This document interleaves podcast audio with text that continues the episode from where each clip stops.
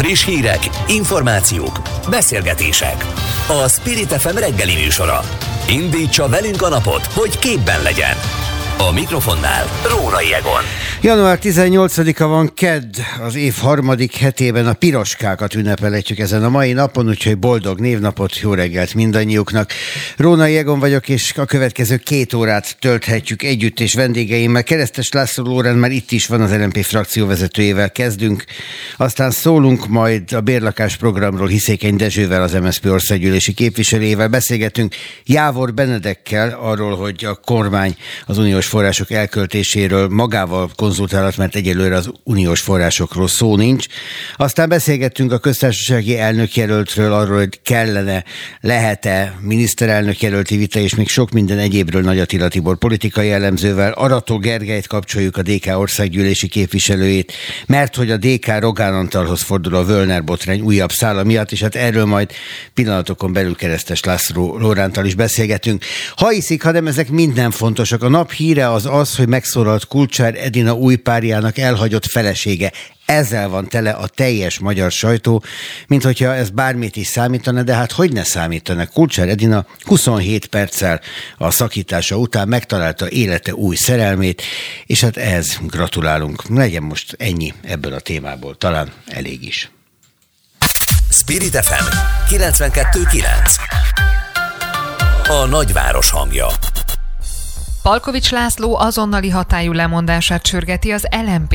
A zöld párt úgy értesült, az innovációs és technológiai miniszter a műszaki egyetemre is politikai nyomásgyakorlást fejtett ki annak érdekében, hogy náluk is megvalósuljon a modellváltás. Keresztes László Lórántot kérdezzük. Aki itt van, ahogy említettem, és akinek jó reggelt kívánok, így hivatalosan is, bár hát gondolhatják a hallgatók, hogy nem úgy ült itt velem szemben, hogy még nem köszöntünk egymásnak, de azért jó reggelt. Jó reggelt kívánok, köszöntöm a kedves hallgatókat. Mi újság Pécsen? Ugye ön a Pécsi körzetben indult az előválasztáson, és hát gyakorlatilag ott él, tehát hazai pálya. Mi történik az előválasztás óta Pécsen az ellenzékkel? Pécsen az ellenzék, eh, hál' Istennek eh, nagyon szépen teszi a dolgát, aktívan dolgozunk. Itt a népszavazási kezdeményezések kapcsán egészen elképesztő volt a hangulat. Mondhatjuk, hogy végig kormányváltó hangulat volt. Ugye rendszeresen kint vagyok én is az utcákon, tereken. Eh, Pécsen ugye nagyon híres a Pécsi vásár. Vasárnap órákat töltöttünk ott, és rengeteg, rengeteg aláírás gyűjtöttünk. Tehát több pultnál is végsorban álltak a kormányváltást támogató választópolgárok, úgyhogy én azt tudom mondani, hogy Pécsen nagyon-nagyon jó irányba megyünk, és remélem remélem, hogy országosan is sikert fogunk elérni április harmadikán. Azok az ügyek, amiket ön is képviselt, a tegnapi sajtótájékoztatón is szólt néhányról, azok mennyire érdeklik az embereket? Hogy tapasztalja? Tehát mondjuk a Völner ügy és annak az ágaboga, az mennyire jut el az emberekhez? Én azt hiszem, hogy a Völner ügyhöz kell még egy kis néhány hét, néhány hónap, amíg az emberek tényleg minden részletes információt megtudhatnak, és én azt gondolom, hogy számunkra is, vagy nekünk is szükség van még időre. Ugye itt láthattuk, hogy az ügyészségi iratok alapján a, nem csak hogy a kormány legsúlyosabb korrupciós ügye bontakozik ki, de ez olyan mélység és olyan szerteágazó ügy, hogy ez gyakorlatilag bemutatja teljes korrupt Orbán rendszernek a működését. Én azt gondolom, hogy mindannyian figyeljük, hogy még milyen információ információk látnak napvilágot. De az már jól látható, hogy itt az igazságügyi minisztérium felügyelete alatt álló bírósági végrehajtási rendszerben gyakorlatilag egy maffia működik. Egy olyan maffia, aminek az egyik kiszolgálója, úgymond Varga Judit helyettese Völner Pál a gyanú szerint, és van itt még egy olyan szereplő, egy gazdának hívott szereplő, aki még Völner Pálnál is nagyobb politikai befolyású az elmondások alapján, az ő, ő személyét még nem ismerjük. Ugye kikerültek a nyomozati anyagok egészen egészen furcsa az is különben, tehát eh, én folyamatosan hívogatom Völner pár ügyvédjét az egyenes beszédbe az ATV-be, és Pap Gábor még pár nappal ezelőtt is azt mondta, hogy időt kér, mert nem kapta meg a dokumentumokat. Ehhez képest, ugye a sajtóban ott van, na de ott sem derül ki, ezekből a dokumentumokból sem derül ki, önnek van erről információja, hogy eh, ki lehet ez a gazda? Nem derült ki, és azt el tudom mondani, én még nem kaptam kész ezeket a nyomozati anyagokat, tehát valaki nyilván valamilyen módon, valamilyen szándéka kiszivárogtatta ezt, ezt nem országgyűlési képviselők felé szivárogtatták. Én azt gondolom, hogy, hogy itt látható néhány kormányzati szereplő, például Rogán Antal nevét említenünk kell, aki már ilyen módon érintettségbe is került, hiszen az ő kabinetfőnöke is egy ilyen korrupt család módon a hírek szerint teljesített idézőjelbe egy egyetemi vizsgát. Ugye azt láthatjuk, hogy ehhez a, a végrehajtói maffiához kapcsolódik ez a botrány, ami most a napokban kiderült, hogy ez a Sadl György nevű hónapok óta előzetesben lévő ö, úriember ö, gyakorlatilag befolyásával, kapcsolataival visszaélve próbált bírósági végrehajtóként dolgozóknak segítséget nyújtani, hogy megszerezzék azt a jogi végzettséget, ami 2023-tól szükséges a végrehajtói tevékenységhez. Tehát ez a két ügy összefügg, hiszen ezt a végrehajtó maffiát azok az emberek működtetik, akiket korrupt módon a hírek szerint ők raktak a rendszerbe. Volt egy olyan ellenzéki javaslat, hogy amíg ebben nem tisztázódik, hogy voltak éppen ki kicsoda, és hogy ki igazán végrehajtó és ki csaló voltak éppen a rendszerben, addig a végrehajtásokat fel kellene függeszteni. Ez az ügy, ez hogy áll? Valóban én magam is megfogalmaztam ezt azonnal, amit a Völdner ügyet megismertük. Hát ez természetesen, idézőjelben természetesen a kormány semmibe vette, tehát nem léptek fel ez ügybe. És az is önmagában én azt gondolom, hogy egy megmagyarázhatatlan tény, hogy Völner Pál a mai, napok, a mai napig szabadlábon van. Ugye egy olyan emberről beszélünk, Varga Judit miniszter helyetteseként, aki nagyon-nagyon fontos területeket felügyelt. Ugye ő rá bízta Varga Judit elmondása szerint a lehallgatások engedélyezését. Ő szem, felelt egy személyben a, a végrehajtói tevékenységgel kapcsolatos felügyeletért, végrehajtó kinevezésében befolyása volt. És ez az ember a mai napig szabadlábon van. Én azt gondolom, hogy ez súlyos felelőtlenség, mondhatjuk, hogy súlyos bűn a kormány részéről, és mi azt gondolom joggal tartunk tőle, hogy összességében az a kár, amit ez az ügy okozott, az, az növekedhet azáltal, hogy Völner pár szabad. Hát véletlenül nem véletlen, hogy Völner pár szabadlábon van. Egyrészt kell a kétharmadhoz, tehát minden egyes képviselő kell. Vannak ott néhányan a Fidesz frakcióban már, akiknek voltak éppen érdekes, hogy hogy lehet még székük a parlamentben. Másfelől meg, ugye tegnap Gatter úr az egyenes beszédben, aki ügyész volt, és ma ügyvédként dolgozik, azt mondta, hogy az ügyészség szempontjából részéről az egy alapvetés, hogy valakit hasonló ügyekkel vádolnak, akkor előzetesben van. Úgyhogy az, hogy ő nincs, az nyilvánvalóan valamiféle kivétel, ami nem biztos, hogy egy nyomozást vezető ügyész saját ötletek alapján alakult így. Én azt gondolom, hogy itt nagyon-nagyon erős a politikai befolyás. Ugye amikor kiderült ez a hatalmas botrány, legalábbis ugye megérkezett az ügyészségnek a kérelme Völner pár mentelmi joga felfüggesztésére vonatkozóan, akkor éppen egy igazságügyi saláta törvény vitájában voltunk. Ugye akkor már túl voltunk a, az alapozó vitán, úgymond az általános vitán, és itt ennek során szinte mindig Völner pár képviselt az igazságügyminisztériumot, tehát Varga Judit alig-alig járt be a parlamentbe, és Völner pár a, úgymond a legnagyobb mellénnyel támadta az ellenzéki képviselőket. És ugye ez a saláta törvény is több módon a végrehajtói rendszer működését befolyásolta. Tehát jól látható volt akkor, hogy Völner Párnak nincs érzete. Tehát ő valamiért biztonságban érzi magát, annak ellenére, hogy az őt az ügyészség szerint korrumpáló, 80 millió forint kenőpénzzel korrumpáló személy már hónapok óta előzetesbe volt. Tehát mi azt látjuk, hogy ezek a, ezek a gyalázatos korrupt tettek, ezek nem történhettek volna meg nagyon-nagyon erőteljes politikai hátszél és irányítás nélkül. Azt mondta az előbb, hogy ez a, az Orbán kormány legnagyobb korrupciós ügye, miközben hát az elmúlt 10-12 évben az ellenzék folyamatosan kiabált a legkülönbözőbb ügyek miatt, hogy korrupció, hogy visszaélés, hogy, hogy ez nincs rendjén. Mitől különlegesebb ez, mint bármelyik másik ügy? Én azt gondolom, egyrészt azért különleges, mert itt rengeteg olyan embert érhetett kár, aki nagyon-nagyon nehéz helyzetbe került. Ugye tudjuk, hogy a, a végrehajtók egy nagyon komoly nyerességgel dolgoznak, úgymond, és így olyan emberek is nyerészkedhettek, akik nagyon-nagyon nehéz élethelyzetbe kerültek. Tehát az ő akár adott esetben utolsó jelentősebb vagyontárgyaik elárverezésen is nyerészkedhettek. Másrészt pedig még felbecsülni sem tudjuk az okozott kárt. Ugye azt látjuk, hogy ugye Völner Pál kapott 80 millió forint kenőpénzt az ügyészség szerint, azt láthatjuk, hogy a korrupt módon, család módon a rendszerbe állított végrehajtók ennél egy nagyságrenddel többet juttathattak az őt lefizető személynek. És azt még megbecsülni sem lehet, hogy összességében hány ilyen végrehajtó volt, hány végrehajtó működött szabálytalanul korrupt módon, és összességében ez milyen kárértéket jelent. De azt viszont már látjuk a tegnapi fejlemények alapján is, hogy ennek a maffiának a működtetéséhez még ilyen módon is hozzájárultak, hogy befolyásolták az előírt jogi diploma megszerzését azáltal, hogy a politikai nyomással vagy más presszióval egyetemi embereket tereltek abba az irányba, hogy, hogy csalással segítsenek vizsgákat teljesíteni. Hát ráadásul ez ugye tovább gurul ez a kör, mert hogy, vagy kő, mert hogyha ezek a vizsgák valóban csalás által lettek teljesítve, akkor az is bűncselekmény, ahol többen szerepelnek az ügyben, nem csak az, aki csalt, hanem aki ezt elősegítette, akár tanárként is. Tehát ez egy nagyon, nagyon csúnya történet lehet egyetemi szempontból is. Ez így van, tehát látszik, hogy a felsőoktatás önmagában egy döbbenetes korrupciós ügyet látunk kibontakozni, a felsőoktatás is válságban van. Tehát tudjuk azt, hogy nem a, a fejlesztés szándékával szervezték ki az egyetemeket, hanem hogy alapvetően hozzájussanak a fejlesztési forrásokhoz, hogy diszponáljanak az egyetemi források felett. De azt, hogy ezt megtehették, hogy ilyen módon néhány telefonnal befolyásoljanak vizsgát, azt mutatja, hogy, hogy óriási válság van, és hogy már nagyon-nagyon komoly mértékben sérült az egyetemi autó autonómia.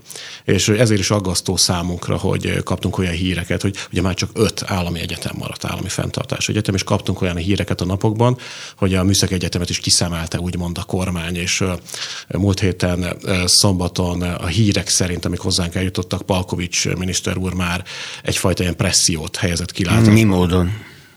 Egyelőre annyi információnk van csak, hogy abba az irányba próbálja terelni a Műszaki Egyetemnek is a vezetői döntéshozóit, hogy ők is menjenek a, a Fidesz által modellváltásnak hazudott kiszervezés útjára, amit mi nagyon-nagyon súlyos hibának tartunk, és nyilván az egyik első és legfontosabb feladata lesz a kormányváltás után az új egységkormánynak, hogy helyreállítsa az egyetemi autonómiát. Annak megvan már a módszere, hogy hogyan lehet visszaterelni az állami szektorba azokat az egyetemeket, amelyek voltak éppen most már magánalapítványként működnek? Én azt tudom mondani, hogy természetesen készülünk ezekre a döntésekre a megfelelő jogi keretek között, és ez az a terület, ahol mondhatjuk, hogy talán az egyik legjobban állunk, de én azt gondolom, hogy nem lenne bölcs dolog a részleteit itt most ellenzéki képviselőként a nyilvánosság Mindig állni. ezt mondják. Én mindig próbálkozom, de rendszeresen ezt a választ kapom. Viszont azt mondta, hogy Palkovics Lászlónak le kellene mondania. De amiatt, ami szombaton történt, vagy miért? Én azt gondolom, hogy ha ez megtörténhet a felsőoktatásban, hogy ilyen módon, és egyébként eh, érintettek részéről már elismert módon befolyásoltak vizsgákat, akkor a felsőoktatásért felelős miniszternek önmagában ezért is le kellene mondani.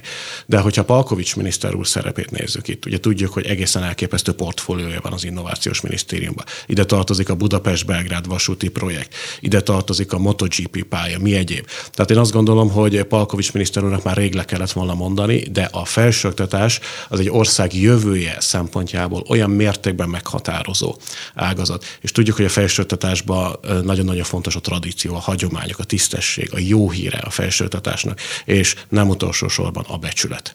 És ezt eljátszott ez a kormány, és én azt gondolom, ezért önmagában ezt a lépést ezért is meg kellett volna tenni a Palkovics miniszter úrnak. Köszönöm, hogy itt volt. Keresztes László Lórántal beszélgettünk az LMP frakció vezetőjével. Szép napot kívánok Önnek. Köszönöm szépen. Spirit FM 92.9 A nagyváros hangja Lakhatási programot, bérlakás építést és energiatakarékos rezsicsökkentést ígér az ellenzék. Hosszú távon 30 ezer fiatal lakhatását oldanák meg. Az MSP és Hiszékeny Dezső azt is kiemelte, az állam nem fordít erre pénzt, míg a 13. kerület saját forrásból épít bérlakásokat. A szocialista politikus a vonalban. Akinek jó reggelt kívánok! Jó reggelt kívánok, és üdvözlöm a hallgatókat is. Honnan van a 13. kerületnek pénze, hogyha sok kerületnek éppen, hogy nincs, és erre panaszkodik is rendszeresen, és hát vajon miért nincs az államnak szándéka, hogyha a kerületek úgy érzik, vagy mondjuk a 13. a sorban, hogy, hogy erre mindenféleképpen szükség van a bérlakás programra? Most tudom, két kérdés egyszerre. Igen, bár akár ez több is lehetne. Ez nem ma kezdődött a 13. kerületben, ez egy 20 éve tartó projekt. Akkor történt meg az a felismerés, hogy óriási igény van a lakosság részéről. Én is emlékszem, hogy alpolgármesterként a fogadó óráimra érkező lakosság 80%-a az lakos, lakhatási problémával keresett meg. Tehát ez egy valós igénynek a felismerése, és utána ez egy rendszerré vált, minden ciklusban építettek, azt hiszem, hogy most körülbelül 660 körül lehet a megépített önkormányzati bérlakások száma. Tehát Országosan is azt gondolom, hogy ez egy olyan probléma, amivel foglalkozni kell. Én úgy érzékelem, hogy ma Magyarországon lakhatási válság van. És ezt csak állami szinten lehet kezelni. Viszont hát állami bérlakások nem épülnek, ezt nyilván egy kerület nem tudja ellensúlyozni, pótolni a saját lehetőségeivel, forrásaival. A kérdés második része az arra vonatkozott, hogy vajon az állam miért nem érzi ezt, illetve a két érzés között mi lehet a, a, a híd, tehát a főváros 13. kerülete épít, az állam meg semmit. Előbb arról beszéltem, hogy ez egy felismert igénynek a kielégítése. Azt gondolom, hogy most az ellenzék helyesen ismerte azt fel, hogy ebben az ügyben lépnie kell. És ezért szerepel a lehetséges ellenzék közös programjában az, hogy állami bérlakásokat kell építeni.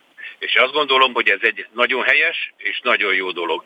Százezer szám vannak olyanok, akiknek segíteni tudunk akkor, hogyha ezek a bérlakások megépülnek azt feltételezi az ellenzék minden gazdaságpolitikáról szóló megszólalásában, hogy kisöpört kasszát talál, hogyha megnyeri a választást áprilisban, de mégis vannak nagyon súlyos komoly beruházásokat igénylő ígéretei. Például ez is az, hát azért lakásokat építeni az nem két fillér, főleg úgy, hogy ezt nem más fogja megfinanszírozni, ezt az államnak kell.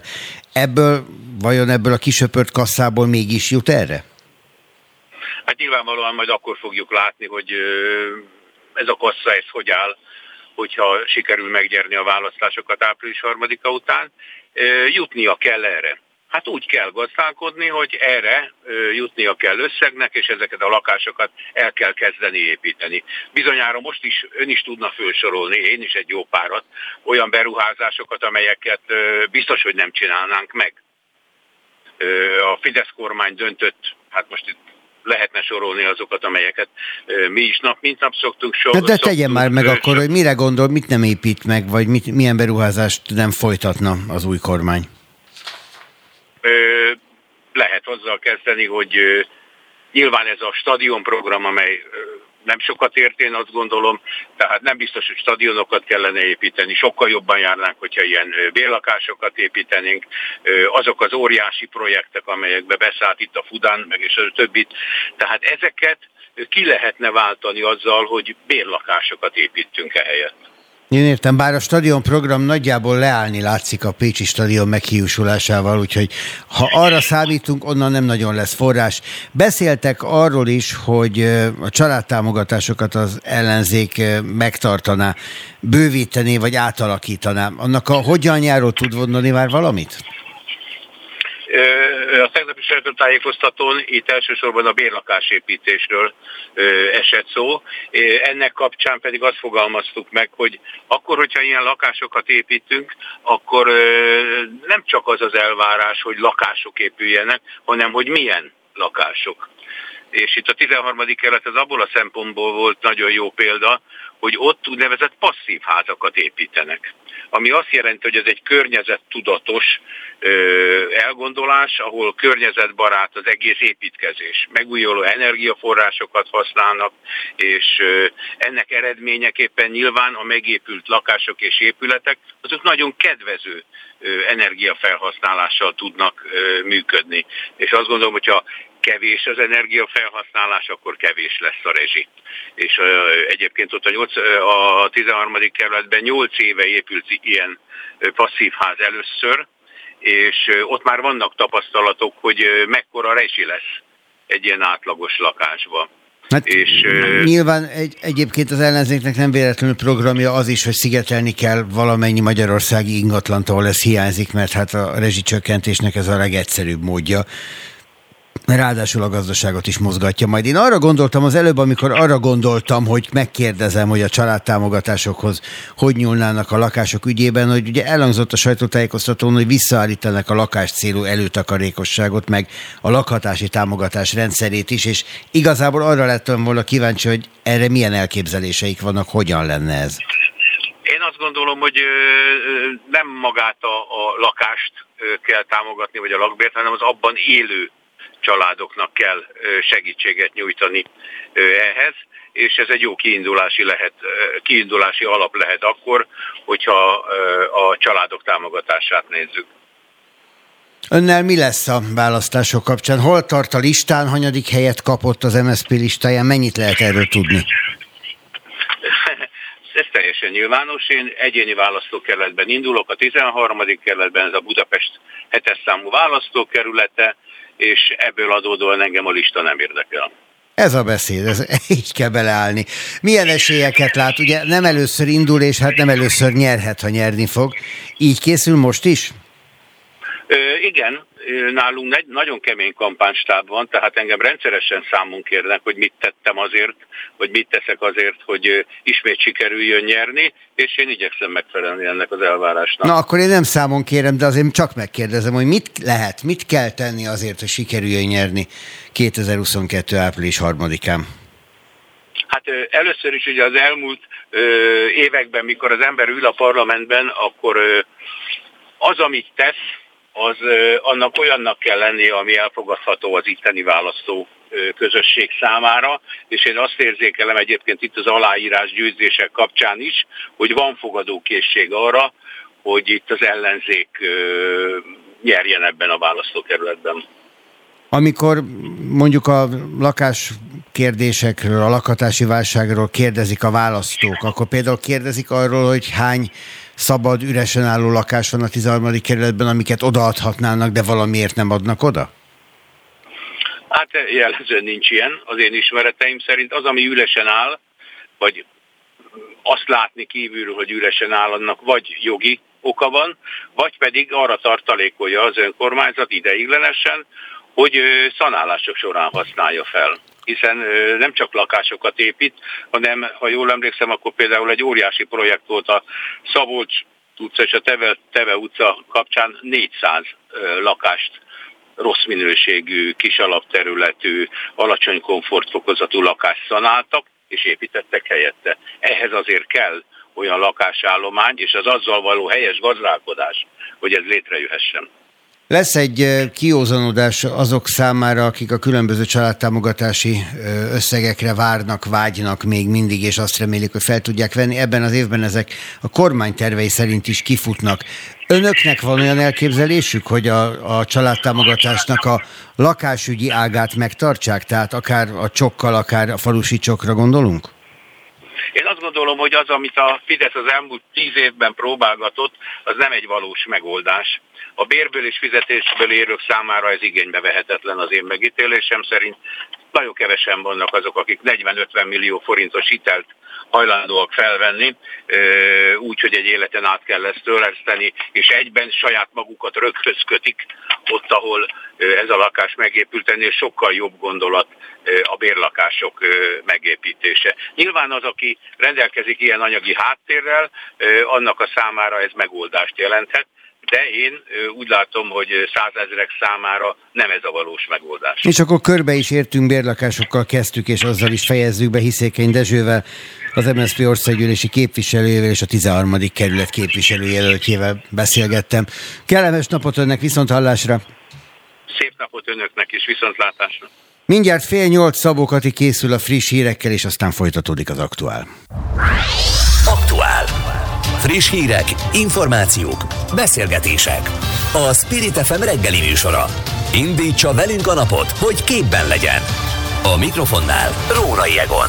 A helyreállítási tervet még nem fogadták el, az uniós forrásból megvalósuló beruházások végrehajtásáért felelős bizottság viszont már megalakult. Budapest brüsszeli képviseletének a vezetője azt sérelmezi, hogy ebben a Fideszhez köthető tagok kerültek többségbe. Jávor Benedek a vonalban. Jó reggelt kívánok Jávor Benedeknek, aki valóban itt van a vonalban. Érdekes helyzet ez, ugye van egy jóváhagyott bizottság, amelyik megalakult, de nincs jóváhagyott helyreállítási terv, aminek alapján a bizottság eldönthetné, hogy milyen pénzeket hogyan lehet el, elkölteni, de hát mégiscsak költik azokat a pénzeket, tehát ez egy ilyen nagyon furcsa helyzet. Ez egy nagyon érdekes helyzet, és én úgy látom, hogy a kormány nagyon messze előre szaladt a, a helyreállítási terv végrehajtásával kapcsolatban.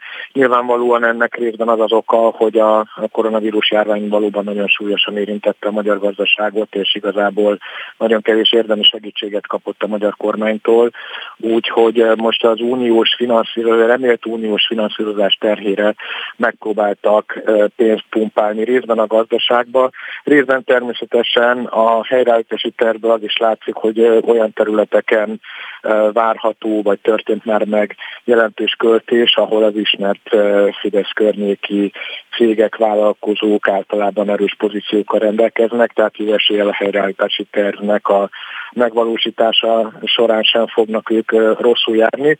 De a, a helyreállítási terv programpontjainak vagy projektjainak a, a megvalósítása, ami tulajdonképpen már 2020 óta folyik, és ugyan pontos információ nincsen ezzel kapcsolatban, de vélhetőleg azért itt már sok milliárd forint elköltése, vagy legalábbis odaígérések kiszerződése megtörtént. Ezt a kormány úgy hajtotta végre, hogy nem lehet tudni, hogy mikor lesz egyáltalán jóváhagyva a helyreállítási terv, és abban a formában lesz a jóváhagyva, ahogy azt a kormány benyújtotta az Európai Bizottságnak, és aminek alapján elkezdték a költéseket, ez komoly kockázatot hordoz, hogyha ezek a, a programok, amiket a kormány megpróbál majd elszámolni a helyreállítási terv kontójára, ezeket nem tudják megtenni, akkor ezek bizony a költségvetési hiányt nevelő tételként ott lesznek a költségvetésben. Alapvetően most egy európai bírósági döntésre várunk, amit furcsa módon nem az Európai Unió valamelyik szervezete, hanem a magyar kormány kért, mi szerint is el kellene dönteni a bíróságnak, hogy egyáltalán van-e joga a bizottságnak felfüggeszteni ezeket a kifizetéseket. Gyakorlatilag az alapokhoz való hozzáférést megakadályozni bármilyen jogcímen. Ez a döntés, ez mikorra várható? A két ügy nem függ össze, tehát a helyreállítási terv jóváhagyása nem a, a jogállamisági mechanizmus körüli bírósági per miatt csúszik, hanem mert a bizottság úgy ítélte meg, hogy a magyar helyreállítási terv egész egyszerűen nem tartalmaz meggyőző intézkedéseket az uniós kifizetések körüli korrupció hatékony üldözése. Na de ha én jól emlékszem, akkor a magyar kormány meg, bocsánat, a magyar kormány meg azt kérdőjelezi meg, hogy ezt bárki eldöntheti-e helyette. Ezt nem kérdőjelezik meg, tehát a, a helyreállítási terv jóváhagyása az az uniós intézmények a joghatósága alá tartozik, tehát itt a bizottság kell, hogy javaslatot tegyen a, a terv elfogadására, és aztán a tervet végül az Európai Tanácsnak kell jóváhagynia, és ennek a jogszerűségét a kormány nem kérdőjelezte meg. A kormány, a lengyel kormányjal közösen a jogállamisági mechanizmus kapcsán fejtett ki aggályokat, hogy az vajon megfelel az uniós előírásoknak, és arról valóban történt egy politikai megegyezés, hogy a jogállamisági mechanizmust nem alkalmazza az Európai Unió, amíg ez a per le nem zárul.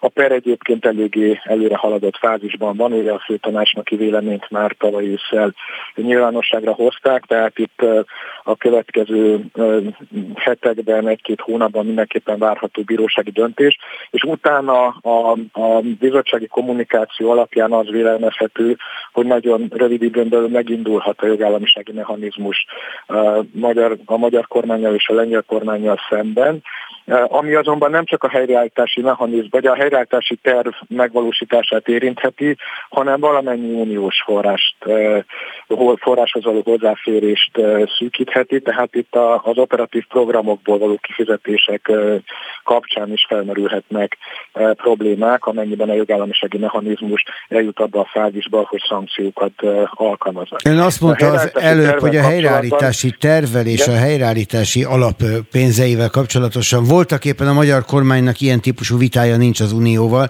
Hát ehhez képest Dajs Tamás, a Fidesz európai parlamenti képviselője azt mondja, hogy amit az Európai Bizottság tesz és állít, az nettó hazugság, amit csinál, az nyílt zsarolás, nettó politikai banditizmus. Mi szerint is ezeket az alapokat nem, nem finanszírozzák, illetve az alapokból a finanszírozást nem utalják, mondván, hogy nincs megállapodás. Miközben a magyar kormány mindenben partnere az Uniónak.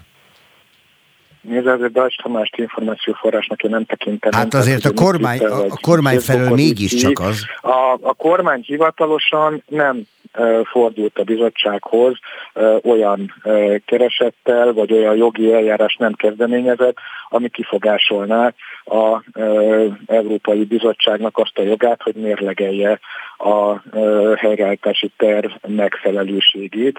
Tehát ezt hivatalosan a kormány semmilyen formában nem jelezte a, a bizottság felé. Nehéz is lenne egyébként, hiszen az elfogadott szabályozás szerint, amit amúgy a Fidesz is elfogadott, az elfogadott helyreállítási eszköze vonatkozó szabályozás szerint egyértelműen, jogszerűen ez az Európai Bizottság és az Európai Tanács hatáskörébe tartozik. Tehát ön azt mondja, hogy dolog, miközben... Hogy közben a kormány előre szaladt a, a terv mhm. megvalósításával, és létrehoztak egy monitoring bizottságot is, ami tulajdonképpen a terv megvalósításának az ellenőrzését kapta feladatul.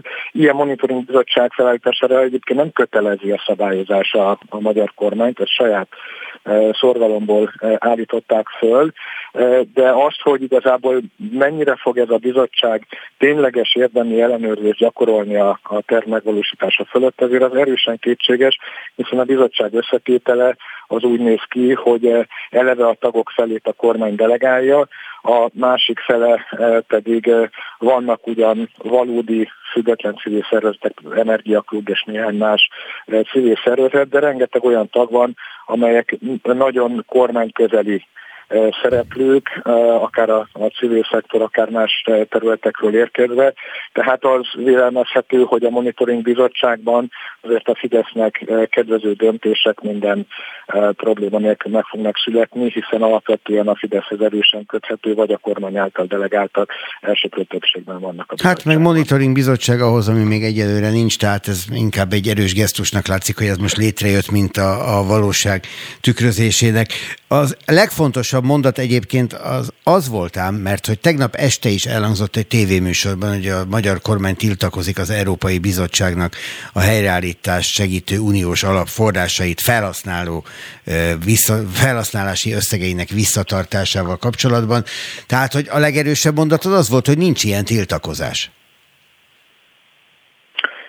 Hivatalosan tudomásom szerint a magyar kormány ezt nem kifogásolta. Mondom, ha ezt kifogásolná a magyar kormány, akkor tulajdonképpen a szabályozást kéne módosítani, erre vonatkozó kezdeményezések kéne élni, hogy módosítsák a helyreállítási eszköze vonatkozó szabályozást, mert hogy ez, ez a, ez a RRF reguláció, ez teljesen egyértelműen kimondja, hogy a bizottság megvizsgálja a tagállamoknak a, a benyújtott helyreállítási terveit, értékeli azokat részben tartalmi, részben formai szempontból. Ezek között szerepel az, hogy, hogy megfelelő garanciák legyenek a korrupció elkerülése és üldözése véget a, a tervben, és ennek az értékelésnek az alapján a bizottság javaslatot tesz a tanácsnak a tagállami helyreállítási terek elfogadására.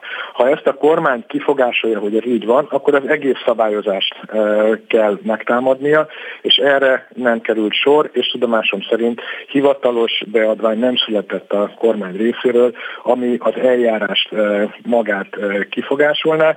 Kommunikációsan persze ezt a brüsszelezést, ezt a magyar választók felé elszántan folytatják, de hát a, a valóságban a, a tényleges kormányzati és, vagy a kormány és a bizottság közötti kapcsolatok területén én úgy tudom, hogy alapvetően hivatalos kifogás az eljárással kapcsolatban nem érkezett. Fontos információ, nagyon köszönöm önnek. Jávor Benedekkel beszélgettünk az előzőekben. Spirit FM 92.9 A nagyváros hangja Köztársasági elnökjelöltet állítana Márkizai Péter, aki már az ellenzéki pártokkal is tárgyal a kérdésről. Közben az ellenzék miniszterelnök jelöltje vitára hívta ki Orbán Viktort. Hogy ezek képesek lesznek-e tematizálni a közbeszédet, arról Nagy Attila Tibor politikai elemzőt kérdezzük. Aki a vonalban, jó reggelt! Nem boldogulok a gombokkal a jelek szerint. De hát, hogyha boldogulok, akkor meg meghallom, hogy itt van-e. Ha-ho. Jó reggelt kívánok, üdvözlöm! Teljes győzelem, a gombok a helyükön. Szóval, hogyha arról beszélünk, hogy lesz-e Orbán Márkizai vita, akkor arról is érdemes beszélnünk, hogy miért a féle bejelentés az alapvetés ebben az ügyben, mi szerint is a beosztottal nem tárgyalnak. Tehát nem Orbán Viktornak kellene ezt igazából kimondania? Ha Orbán Viktor mondaná ki, akkor ezzel nagyon felemelni az ügyet, egyelőre elég ehhez Hollik István is. Na jó, de Hollik István ugyanúgy beosztott, mint hogy az ő szemszögükből nézve, ha úgy tetszik, akkor Márkizai Péter, aki egyébként nem, de hát onnan nézve lehet, hogy úgy tűnik. Egyelőre nincs nagy nyomás az ellenzék részéről a vita kikényszerítésére. 1998-ban, amikor sikerült a Fidesznek elérnie azt, hogy Horn Gyula, akkori miniszterelnök leüljön Orbán Viktorral, volt egyfajta azért társadalmi mozgalom, legalábbis a Fidesz meg tudta szervezni, hogy jó néhány más szervezet közéleti szereplő követelje hangosan a miniszterelnök jelölti vita megrendezését, és ezáltal e- sikerült elérni azt, hogy Magyarország történetében először legyen egy élő tévévita a miniszterelnök jelöltek között. Ehhez hasonló, vagy még annál is nagyobb nyomást kellene gyakorolni az ellenzék részéről annak érdekében, hogy a Fidesztek egyszerűen ne legyen más választása, és belemenjen egy miniszterelnök jelölti vitába. A forma, amit Márkizaj Péter választott, szerintem elhibázott volt, mert ő az élő Facebook bejelentkezése közül az egyik napirendi pontként, hát úgy mellékesen dobta be, hogy kihívja vitára Orbán Viktort, nem így kellett volna csinálni, hanem minimum egy külön sajtótájékoztatóval kellett volna ezt bejelenteni, akár a többi pártvezetővel együtt, tehát egy nagy formátumát formátumát kellett volna adni ennek a dolognak, és utána pedig napokon keresztül át nyomni, nyomni, nyomni ezt a témát. Amitől nyilván az ellenzéknek az a kommunikáció és erőteljesebbnek látszana, hogy Orbán Viktor menekül egy ilyen vitától, mert nem akar az elmúlt 12 év eredményeivel vagy eredménytelenségével egy vitában szembenézni. Ön gyakorta kritizálja az ellenzék kampányát, ugye most is tette egy megjegyzés, hogy nem így kellett volna. Alapvetően nem érzik a kampány ritmusát, vagy a fogások nem jók, amiket alkalmaznak? Egyelőre is is. Illetve nem látom, hogy lenne igazi kampányterv. Vagy ha van, akkor az rossz, vagy rosszul alkalmazzák. Tehát még a Fidesz kampányában ugye az elmúlt években meglehetősen erős tudatosságot láttunk. Időnként az embernek már olyan érzése volt, hogy túlságosan is tudatos, túlságosan is steril, ehhez képest ezt a nagy tudatosságot egyelőre nem nagyon látom az ellenzék kampányában. Hogyha megértő akarok lenni, akkor azt is mondhatnám, hogy persze ez annyiban nem csoda, hogy hat párt plusz egy szervezetnek kellene egy jó kampányt folytatni, csak hogy az előválasztások óta már csak eltelt majd negyed év, tehát ez alatt már illet volna ennél egy hát jóval professzionálisabb, tudatosabb, átgondoltabb kampányt csinálni. Ehhez képest egyelőre még nem ezt látjuk, de hát ki tudja, még van két és fél hónap, hát ha változik valamennyit a helyzet. Végül is a Vasárnap esti Facebook videó formátumát is egy kicsit átalakították, mert belátták, hogy az eddigi rendszere a vasárnap esti Facebook videónak egyszerűen tarthatatlanná vált. Így úgy gondolja, hogy sokkal jobb lett, sokkal hatékonyabb lett a kommunikáció? Már a vasárnap hát esti? Ez... Hát ez még meg kéne válni a többi vasárnap esti Facebook videót. Annyi javulást el tudtak minden esetre élni, hogy jóval rövidebb lett, tehát az eddigi másfél, két, két és fél órás, sőt néha három órás vasárnap esti Facebook videók helyett most már beérteik 45 perccel. Tartalmilag azért alapvető változást még nem érzékelek, mert megint sikerült egy olyan mondatsort bedobni a, far, a farházról, amely miatt Márkizal Péter megint támadási felületet nyitott maga ellen. Amellett, hogy persze lehet ezt a dolgot úgy is értelmezni, hogy az a kormány, amelyik 12 év után a csirkefarhát árának hatósági árasításával van elfoglalva, annyira sokat nem juttatott az embereknek, legalábbis azoknak, akik a legnagyobb bajban, a legnagyobb szegénységben élnek. Hát akkor talán inkább ezt kellett volna hangsúlyozni. Jó, én nem kampányolok, és nekem ehhez nincsen közöm. Van viszont itt egy másik érdekes felvetés, a parlamenti államfőválasztás kérdése, amely kapcsán ugye szintén vasárnap este született egy bejelentés, hogy az ellenzék is állít köztársasági elnökjelöltet. Vannak olyan elemzők, akik azt mondják, hogy ez, ez ebben a helyzetben, amikor egyébként is az a kérdés, hogy Novák Katalin mennyire fogadja el az ellenzék köztársasági elnöknek, már pedig ugye nyilván őt fogja a parlamenti többség megválasztani, óriási taktikai hiba, mert legitimmé teszik az ő jelölését és az ő megválasztását azzal, hogy ellenjelöltet állítanak. Ön mit gondol erről? Én ezt másként látom, tehát azzal, hogy az ellenzéki képviselők eleve bent ülnek a parlamentben már 12 éve, legitimálják az Orbán rendszert és a nemzeti együttműködés rendszerét, tehát az, hogy most ellenjelöltet állítanának, az ebből a szempontból már nem most nem szoros. Az ellenjelölt állítása azért is lenne jó dolog, mert az ellenzék ezáltal is tudna alternatívát nyújtani Persze ez akkor működne, hogyha az ellenjelölt jó lenne, és egy olyan nagyszerű beszédet tartana mondjuk a parlament vonatkozó ülésén, amelyet napokon vagy akár heteken át emlegethetnénk. Egyszer volt már arra példa, hogy az ellenzéki parlamenti képviselők Majtényi Lászlót jelölték, mint ellenköztársasági elnök jelöltet, de ő nem tudott igazán nagy beszédet tartani. Tehát, hogyha egy olyan köztiszteletben álló embert tudnának találni az ellenzéki pártok, aki egyúttal jó szónok is, és tartalmilag is olyan beszédet tudna mondani, amelyre aztán még napokon át emlékezni tudnánk, akkor az ellenzék egy kicsit már is át tudná venni a kezdeményezést, és nem Márkizaj Péter ilyen-olyan hát rosszul értelmezett, vagy pedig teljességgel elrontott szavairól beszélnének a nyilvánosságban, hanem arról, hogy milyen nagyszerű, érdekes dolgot mondott az ellenzék köztársasági jelöltje, és az akkor is nyereség lenne, legalábbis kommunikációs, politikai nyereség lenne az ellenzék számára, hogyha egyébként valóban az ellenzék köztársasági jelöltjének nem volna esélye a megválasztásra. Nagy Attila Tibor politikai elemzőt hallották. Köszönöm szépen, viszont hallásra. Viszont hallásra, köszönöm. Spirit FM 92.9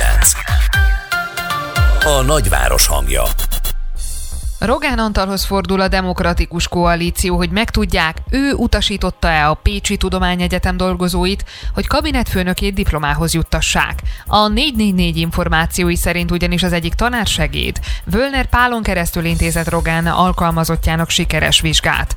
A párt szerint, ha ez igaz, felháborító, hogy a kormány már az egyetemi munkafüggetlenségét is veszélybe sodorja. Arató Gergely a vonalban aki a DK országgyűlési képviselője és hát oktatáspolitikusa, most már igen régóta jó estét kívánok. Jó estét, jó reggelt kívánok. jó reggelt estét, kívánok. hol vagyunk még attól. Na, hát szóval arra gondolok, hogy hát ön az egyetemi világot is igen jól ismeri, és hát hallottunk már olyanról, hogy elintéztek vizsgákat valakiknek. Ez nem egy új jelenség, ez az elmúlt, nem tudom, száz évünk egyik kísérő jelensége. Ebben mi az új, ami most történik? Itt azért van egy nagyon világos különbség. Itt eh, jól látható módon, jól szervezetten, nem egyedi esetként, hanem, hanem rendszeresen, eh, kimondottan politikusok, politikai szereplők kedvéért eh, intéztek el vizsgákat. Szerintem ez egy, ez egy egészen, természetesen minden esetben ez felháborító, de azért itt, itt egy jóval erősebb sztoriról van szó, legyen szó akár Völner pár rokonáról, akár pedig Rogán Antal kabinetfőnökéről, és hát természetesen nem minden esetet ismerünk eh, ezekben az ügyekben is. Ilyen ügyekben mindig az a helyzet, hogy amit megtudunk, az csak egy csúcsa. De amit megtudunk, abból például az látszik, hogy megjelente pénz az egyetemi világban ez ügyben. Tehát azt tudjuk, hogy volt telefonhívás. Ugye arról vannak dokumentumok most már az ügyészségi vizsgálat által, hogy a Pécsi Tudományegyetem egyik tanársegédjét hívta Sadul György, és egyeztetett Rogán Antal kabinetfőnökének Nagy Ádámnak a sikeres vizsgáiról és érdemjegyeiről, de ez egy hatalmi visszaélés volt, vagy konkrét korrupció? Nyilván nem ismerünk minden részletet, de az alapján, amit tudunk, igazából számomra ebben az a, az a nyugtalanító és a, a rendkívül és többen felháborító, hogy jól láthatóan itt egy hatalmi szóról van szó. Arról van szó, hogy miután hogy az egyetemek autonómiáját sokfajta módon korlátozták, van olyan egyetemi oktató, aki azt gondolja, hogy jobb, hogyha Völner pár emberének a kérését teljesíti ebből a szempontból. Hozzáteszem, ne csak a Pécsi Tudományegyetemet említsük én egykori, és mai, egykori egyetememet, és ma, ma, ma is egyik kedvenc egyetememet, mert azért a pázmányról is szó volt, és illetve más intézményekről is. Tehát, hogy itt az történik, hogy az a jelenség, amiről mi általában is beszélünk, hogy a politika rátelepszik az egyetemekre, hogy átveszi az irányítást, az nagyon ilyen apró, de mégiscsak nagyon szemléletes módon is megnyilvánul, hogy miközben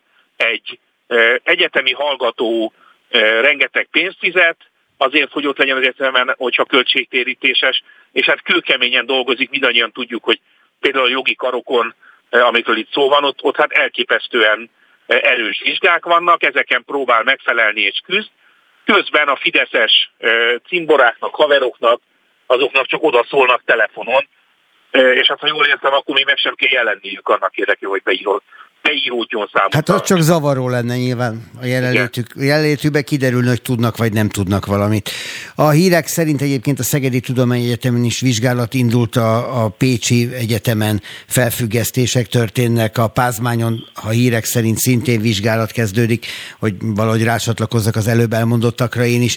Tehát, hogy van ennek következménye az egyetemi világban biztosan, hogy aztán a politikai életben milyen súlyú következménye lesz, ez egy másik kérdés és ha már. Nézzük egy kicsikét a pártpolitika részét. A DK vajon miért nem támogatja Márkizaj Péternek azt az ötletét, hogy három roma ember is legyen a közös listán? Ugye a legnagyobb magyar kisebb, magyarországi kisebbségről van szó. Azt kell mondanom, hogy a, megállapodtak a pártok abban, hogy a lista kérdésekről e, nem beszélnek.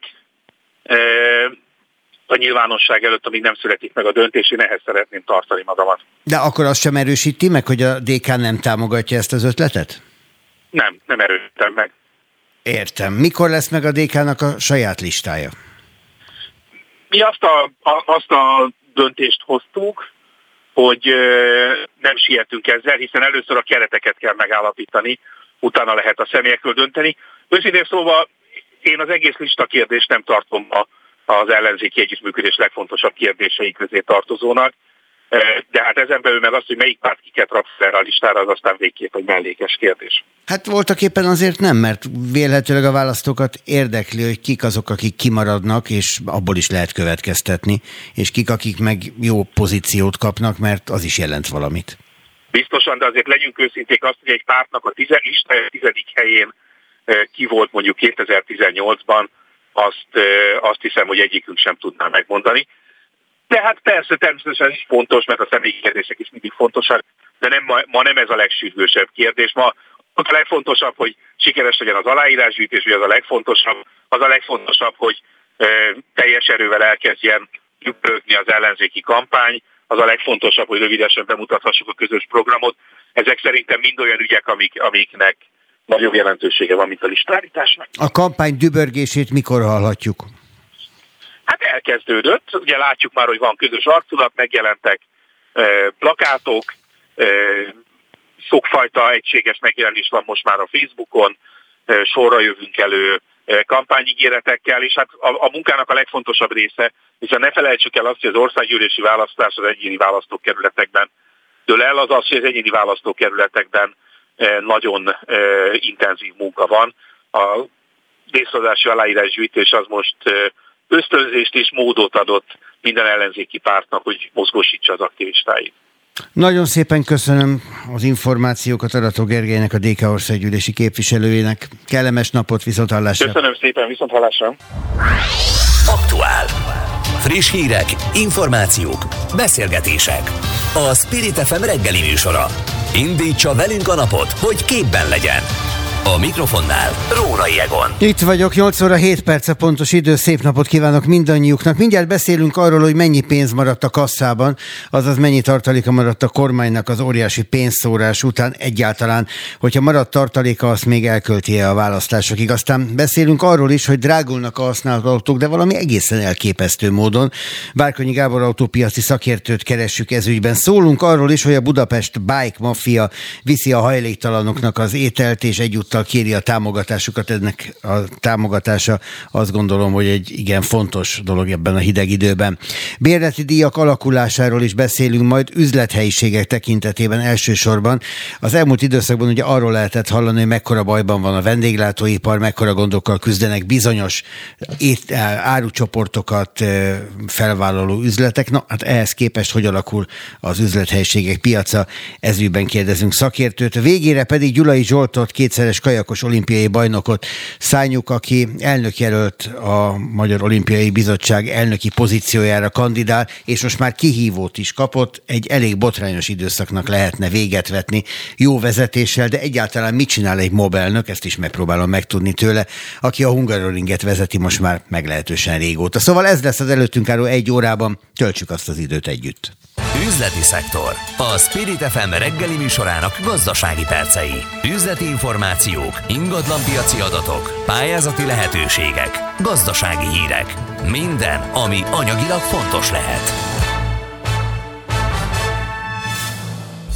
Másfél éve nem volt ilyen kevés a kormányzat likvid tartaléka Magyarországon. December végén több mint 1700 milliárd forintot tettek ki. A kormányzat betétei a jegybanknál. Ez majdnem 1200 milliárd forintos csökkenést jelentett egyetlen hónap alatt. A jegybank előzetes statisztikai mérlege szerint 2020 júliusában volt utoljára ennél alacsonyabb a kincstári egységes számla állománya. Az utóbbi 20 évben csak egyszer, 2015-ben zuhant nagyobbat a likvid tartalékok összege. Hogy ez mit jelent a gazdaságnak, azt Madár István, a portfólió vezető elemzője magyarázza el. Szerbusz István, jó reggelt kívánok! Jó reggelt kívánok! Itt olyan számokat mondtunk az előbb, amiket javarészt felfogni sem tudunk, úgyhogy tegyél ebben egy kicsikét nekünk rendet, kérlek. Hogyha azt mondjuk, hogy 1700 milliárd forint a kormányzat betétállománya a jegybanknál, és ez 1200 milliárdos csökkenést jelent, ez azt jelenti, hogy kisöpörték a kasszát? Hát igen, tulajdonképpen ezt jelenti. Azt jelenti, hogy a kormány, mint egy háztartást elképzeljük, mint egy gazdálkodó háztartást, neki a bevételei az adóbevételek, és a kiadások azokat, amiket minden hónapban kifizet nyugdíjként, állami támogatásként, beruházásként. Ugye ebből a ö, havi egyenlegből azért sejthettük már, hogy ez egy elég, elég rossz szám lesz, mert az állam az elmúlt három hónapban sokkal-sokkal több pénzt költött el, mint amennyi befolyt hozzá adó formájában. Így történhetett ugye az, hogy még szeptember decemberben 4500 milliárd forintnyi tartaléka volt, nem utolsó sorban azért, mert ugye egy óriási devizakötvény kibocsátással jelentős mennyiségű pénzt mond be magához, majd azt látjuk, hogy ezt, sőt ennél jóval többet elköltött az, el, az elmúlt három hónapban, és ez az oka annak, hogy ez tulajdonképpen közel leharmadolódott ez a, ez a hatalmas készpénzállomány. Az mennyire nyilvánvaló, és mennyire látszik egyértelműen, hogy mire ment a pénz? Hát ugye azt már régebb óta tudjuk, hogy a kormányzat a tavalyi negyedik negyedévben és az idei első negyedévben óriási mennyiségű pénzt költ el.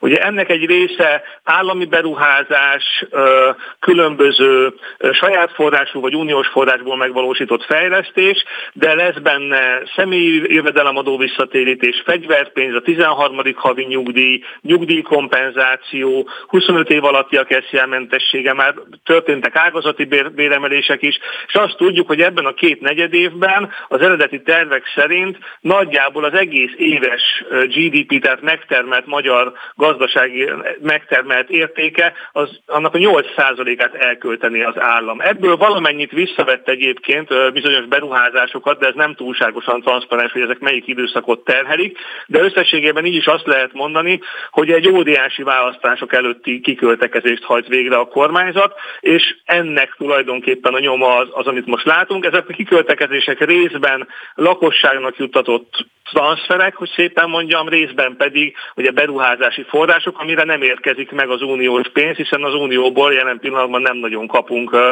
ö, támogatást, ez föl van függesztve, és ugye a kormányzat is úgy, úgy ítéli meg, hogy érdemes neki ezt a feszült helyzetet a választásokig politikai okokból fenntartani, ezért ugye mind a két oldal politikailag az EU és Magyarország is tulajdonképpen végignézi azt, hogy áprilisig nem nagyon jön be majd pénz az országba, és ennek a, ez az oka annak, hogy így a, a, az állam azt a beruházást, amit előfinanszíroz, annak nem kapja meg aztán a fedezetét az Európai Uniótól, és így, így jön ki tulajdonképpen ez a szép pénzforgalmi hiány. Jó, hát hogyha neked igazad van abban a feltételezésben, hogy áprilisig nincs megállapodás az Unió és a magyar kormány között, és utána majd lesz, akkor ez az egyenleg javul majd azáltal, hogy az Unióból megérkezhetnek a pénzek ha lesz megállapodás.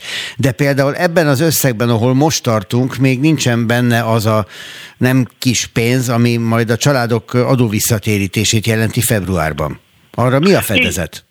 Így van, hát ugye azért van még, ezen, van még 1500 milliárd forint. Általában az év elején egyébként nem szokott a, a költségvetés óriási hiányokat fölhalmozni így szezonálisan, tehát a, a, a kiadások jelentős része általában az év végére szokott tolódni, ezért, ezért a, nyilván ezt a kormány is számolgatja, azért látjuk azt, hogy most is, amikor meghirdeti az államkapi aukcióit, akkor szívesen akár nagyobb mennyiséget is befogad belőle, mint amennyit eredetileg meghirdetett. Tehát azért folyamatosan kezeli a saját likviditási helyzetét. Amennyiben nem jön valami óriási nemzetközi válság, akkor azt gondolom, hogy azért egyébként megoldja ezt a kormányzat, hiszen nyilván neki ez érdeke. Ugye érdemes azt megjegyezni, hogy ilyen 1000 milliárd forint fölött fölötti likvid állományt egyébként a 2008-as pénzügyi válság óta tartanak a, a kormányok, meg Magyarország is, hiszen akkor derült ki, hogy azért egy állampapírpiaci lefagyásnál azért csúnya finanszírozási problémák lehetnek,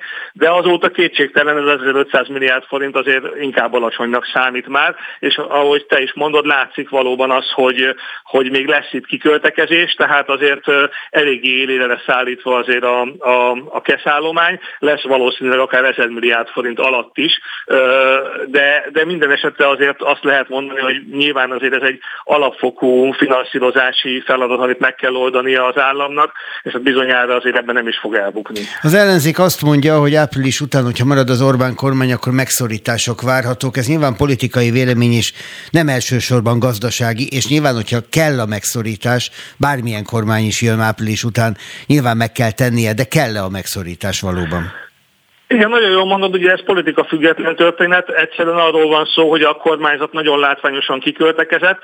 Ugye azért az, hogy ö, ö, ez túlzás, azt azért most már a kormányzat is elismerte azzal, hogy az idei költségvetési hiány célját lejjebb szorította, de ez nyilván nem akadályozza meg abban, hogy áprilisig minden, minden eddig betervezett elköltendő pénzt azt el is fog költeni, hiszen a szavazat az elsődleges, de az biztos, hogy, hogy kell tenni valamit a kormányzatnak, bármilyen színű is lesz majd április után, azért, hogy ez a költségvetési egyensúly javuljon, hiszen azért miközben már túl vagyunk a koronavírus válság nagyján, a közben azért a költségvetési hiány elég csúnyán elszállt, és azért ez az 5% körüli hiány, amire az idei évben van tervezve, és nem is biztos, hogy nem kell érte valamit még tenni, hogy ez össze is jöjjön, még mindig nagyon magasnak mondható. Ami nagy kérdés, hogy ezt hogyan tudja megoldani a, a kormányzat. Ugye erre vonatkozóan nagyon sokféle tapasztalatunk van az elmúlt évtizedekből láttunk véres megszorító csomagokat is, és láttunk nagyon csendes kiigazításokat is. Ha, ha egy kormányzat felkészült és ügyes, akkor azt gondolom, hogy ilyen magas infláció és magas növekedés mellett azért elég sok adóbevétele érkezik ahhoz, hogy bizonyos kiadások elhalasztásával sokat tud javítani a költségvetés helyzetén. Ugye ráadásul jelen pillanatban a kormányzat igen erős beruházó, és azért ezeknek a beruházásoknak egy jelentős része nem különösebben produktív, tehát nem arról van szó, hogy ha az elmarad marad, akkor a gazdasági növekedés látja a kárát, és ezért Valószínűnek tartom, hogy első körben, és ennek már ugye láttuk is a jeleit egy-egy bejelentésben, állami beruházások elhalasztásával lehet sok-sok százmilliárd forintot megtakarítani, hogyha szükség van rá, ami valószínűleg kevésbé látványos és kevésbé érzékelhető mondjuk a, a, a hétköznapokban az embereknek. Az emberek az első negyed évben nyilván még jelentős mennyiségű állami juttatást fognak élvezni. Utána nyilván ilyen hasonló nagy akciókra nem kell számítani, de nem feltétlenül kell óriási adóemelésekre számítani. Azt gondolom, hogy meg lehet oldani ügyesen is, hogyha erre kellőképpen felkészül a kormányzat. Magyarán el lehet ezt úgy is sumákolni, ezt a kiigazítást, hogy az embereknek ne fájjon, vagy ne szembesüljenek igazából naponta a változásokkal. Madár István, a portfólió vezető elemzője, köszönöm szépen. Köszönöm én Szervusz. is. Szia! Spirit FM 92.9 A nagyváros hangja Rekord mértékben emelkedett a használt autókára. A vezes.hu adatai szerint most 43%-kal kell többet fizetni egy ugyanolyan autóért, mint tavaly. Lehet a pandémia, de az új személyautók gyártási nehézségei is drágították a használt autókat. Magyarországon Opelt kínálnak eladásra a legnagyobb számban a tulajdonosok, ezt követi a Volkswagen és a Ford. A tapasztalatokról kérdezzük Várkonyi Gábor, autópiaci szakértőt. Régi ismerősünk, jó reggelt kívánok, szervusz! Azon töprengek, hogy hogy lehet 43%-kal többet elkérni most egy autóért, mint egy évvel ezelőtt. Ugyanazért az autóért. Ki az, aki ezt megfizeti? Aki bajban van? Autót akar venni? Mert kell neki? Érdekes módon azt tapasztaljuk a piacon, hogy ez is egy olyan termék, aminél előbb-utóbb az emberek adaptálódnak az aktuális piaci helyzethez. Ez nyilvánvalóan nem folytatható a végtelenségig, de ezt a masszív drágulást nem követte egyenlőre még semmifajta érzékelhető keresletbezuhanás azon az oldalon, a, ahol mondjuk az átlagosabb autók e, kínálatáról beszélünk. Tehát az nyilván igények a... csökkenése az követte? Mert ugye én azt gondolnám, hogy ha ennyi drágul az autó, akkor nem veszem meg azt a hatalmasat, vagy azt a full extrásat, hanem megveszem azt a kisebbet, mondjuk legalább legyen benne egy elektromos ablakemelő. Nézd, Egon, hogyha a, a, a nemzetközi trendeket nézzük ebben a kérdésben, akkor, akkor hadd hozzam ide az amerikai példát, ahol egy, egy lassú, de nagyon régóta tartó folyamatos drágulás látható átlag amerikaiak átlag autói kapcsán. A, Ugye az átlag amerikai háztartásnak a, a bevételei, a, a, a jövedelme igazából nem emelkedett lényegesen, legalábbis nem abban a mértékben, ahogy mondjuk az autóik ára. És ez mindentől függetlenül, pandémiától, bármitől függetlenül nagyon egyértelmű trendet írt le az elmúlt években, amit úgy követett le a, a vásárlói réteg, hogy egész egyszerűen megnövelték a hiteleiknek a futamidejét. És ez ugye egy egyértelmű eladósodáshoz, egy még durvább eladósodáshoz vezette mondjuk az amerikai piacon a, a vásárlókat, mert egyszerűen nem, tehát nem akartak lejjebb adni az igényekből, és ez szerintem Európában sem látszik olyan, olyan szignifikáns mértékben. Csak azért hoztam ide ezt a példát, mert ez szerintem valami hasonló vár arra is, amit itt Európában látni fogunk, nem csak Kelet-Európában, Nyugat-Európában is. Az autók, az új autók tranzakciós ára, az átlagára újonnan az oly mértékben szakadt el attól, amilyen, amilyen bevételeket vagy amilyen kereseteket láthatunk Európa szerte, hogy ez előbb-utóbb problémát fog okozni. Ez egy ideig kimozogható ilyen pénzügyi alkimiákkal, hogy akkor most három helyett öt év lesz a tartós bérlet, meg, meg mindenféle ilyen izgalmakkal, de azért alapvetően a nap végén ezt valakinek ki kell fizetnie ez eléggé egyértelmű. Hát általában mi vagyunk azok a nap végén, akik fizetünk, ez a helyzet, nem az autógyárak. De az is egy érdekes kérdés, hogy ezek a drágulások, ezek meddig tartható folyamatok, akár a használt autónál, akár az új autóknál. Tehát hol van az, amikor ennek vége, vagy hol van az, amikor azt mondja az autógyár, hogy adom én ezt olcsóban is, csak vigyék el. Ugye most még nem ez a helyzet, mert még a chip hiányjal küzdenek, de hát előbb-utóbb az is megérkezik majd. Nagyon sok faktort kell itt egyszerre figyelembe venni, amelyek adott esetben egymást kioltó vagy egymásnak ellentmondó piaci helyzetet is generálhatnak. Egyfelől van egy magyarországi specialitás, ez nyilván az árfolyam kérdése. Erre értelemszerűen ki kell térni, hiszen a forint árfolyama azért kedvezőtlen irányba mozgott az elmúlt időszakban, tehát ez eleve egy magyar specifikus drágulási faktor. Erre adódik rá minden egyéb olyan dolog, amit egész Európában láthatunk, amelynek az első és legfontosabb tétele az a technológiaváltás, amit ugye politikai oldalon erőltettek az Európai Unió részéről, amely több 10 milliárd eurónyi befektetést jelent autógyártónként az elektromobilitás irányába. Ezt valakinek ki kell fizetnie, és ezt jelenleg azokkal az autókkal tudják kifizetni az autógyárak, illetve azokon tudják előállítani ezt a hasznot, amelyek ugye a hagyományos autók, viszont ezeken ugye meg kell nyomni a, a a marge-nak a, a mértékét ahhoz, hogy ezeket az investíciókat a másik oldalon be tudják hozni. Ugye itt van a széndiokszid kibocsátási reguláció kérdése, az autógyártók mindent megtesznek annak érdekében, hogy lehetőség szerint sok plug-in hibrid és elektromos autót tudjanak forgalomba helyezni, hogy ne kelljen a, az év végén büntetést fizetniük. Hiszen minden egyes hagyományos autó mellé el kell adniuk bizonyos arányú alacsony emisszióval rendelkező autót, hogy a flotta átlaguk kijöjjön. Ez egy rettenetesen komoly drágító tényező. A legtöbb ember azt gondolom, hogy nincs tisztában azzal, hogy az alapvető drágulások mögötti elsődleges hajtóerő az ez, a technológiaváltás.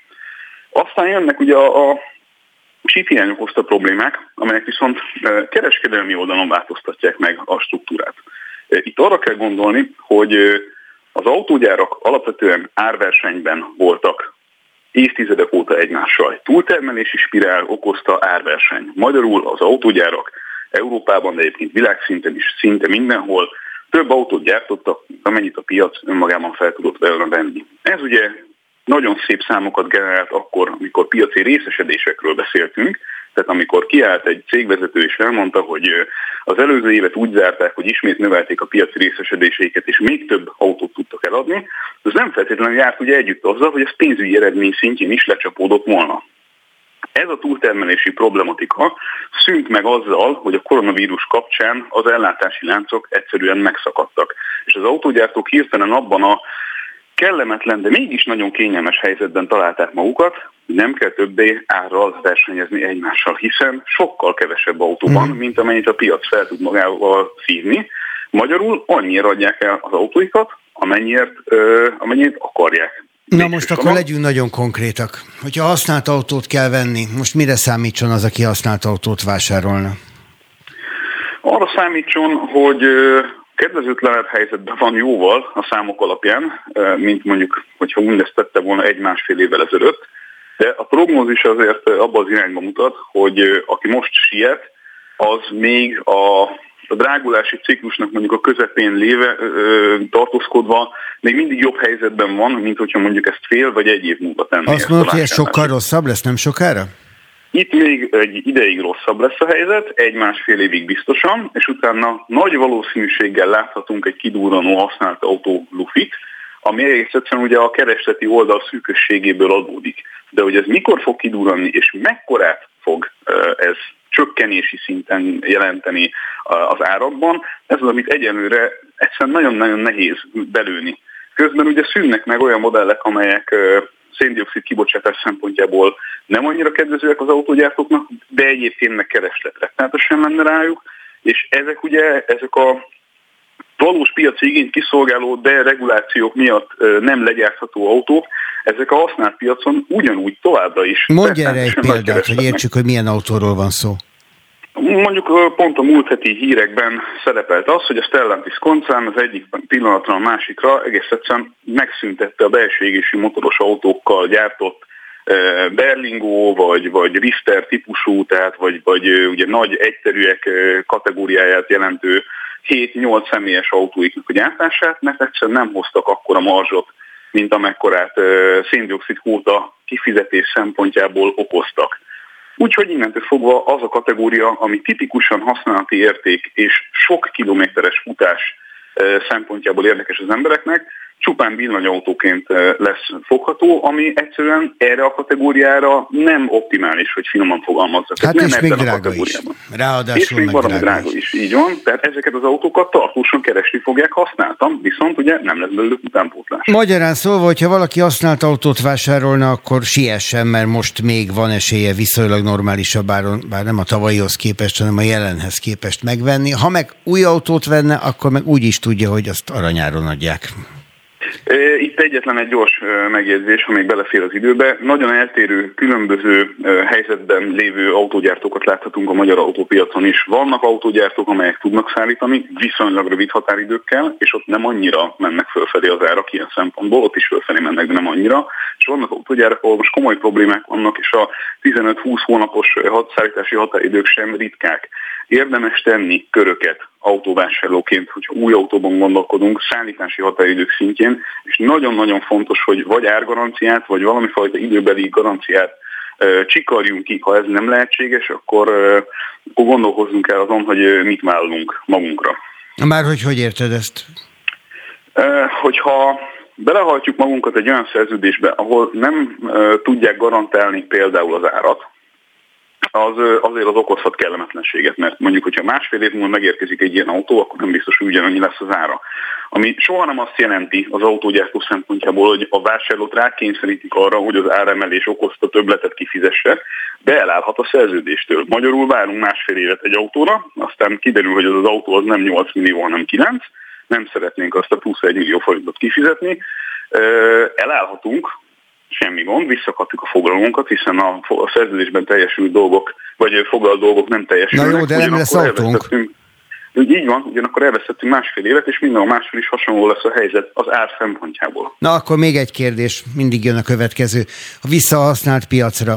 Mi az az összeg, ami alatt olyan autót kapunk már csak, amit inkább ne vegyünk meg? Tudom, hogy az kategória függő, de hát mégiscsak van egy lélektani határ. Ugye ez a lélektani határ ez nagyon hosszú éveken keresztül itt az 1 millió forint környékén húzódott. Azt gondolták sokan ugye, hogy kezdőautóként vagy egyszerű autóként olyan millió körül azért mégiscsak lehet még venni valamit, ami ideig kitart, meg relatíve olcsón javítható. Hát ez az 1 millió, ez, ez gyakorlatilag kitolódott a 2 millióra és a két milliós kategória sem jelenti azt, hogy abból egy, ugye egy fiatal, ropogós, sokáig használható autót lehetne venni, hanem valahol ott kezdődik az, hogy, hogy egyáltalán autónak és nem Hogy valami, nem a szervizben indítunk. Uh-huh. Így van, nem valami hobbi objektumként tekintünk erre az autóra. Gábor, köszönjük szépen. Várkonyi Gábor autópiaci szakértő állt rendelkezésünkre. Szép napot neked, szia! Szép napot! Aktuál. Friss hírek, információk, beszélgetések. A Spirit FM reggeli műsora. Indítsa velünk a napot, hogy képben legyen. A mikrofonnál Rórai Egon.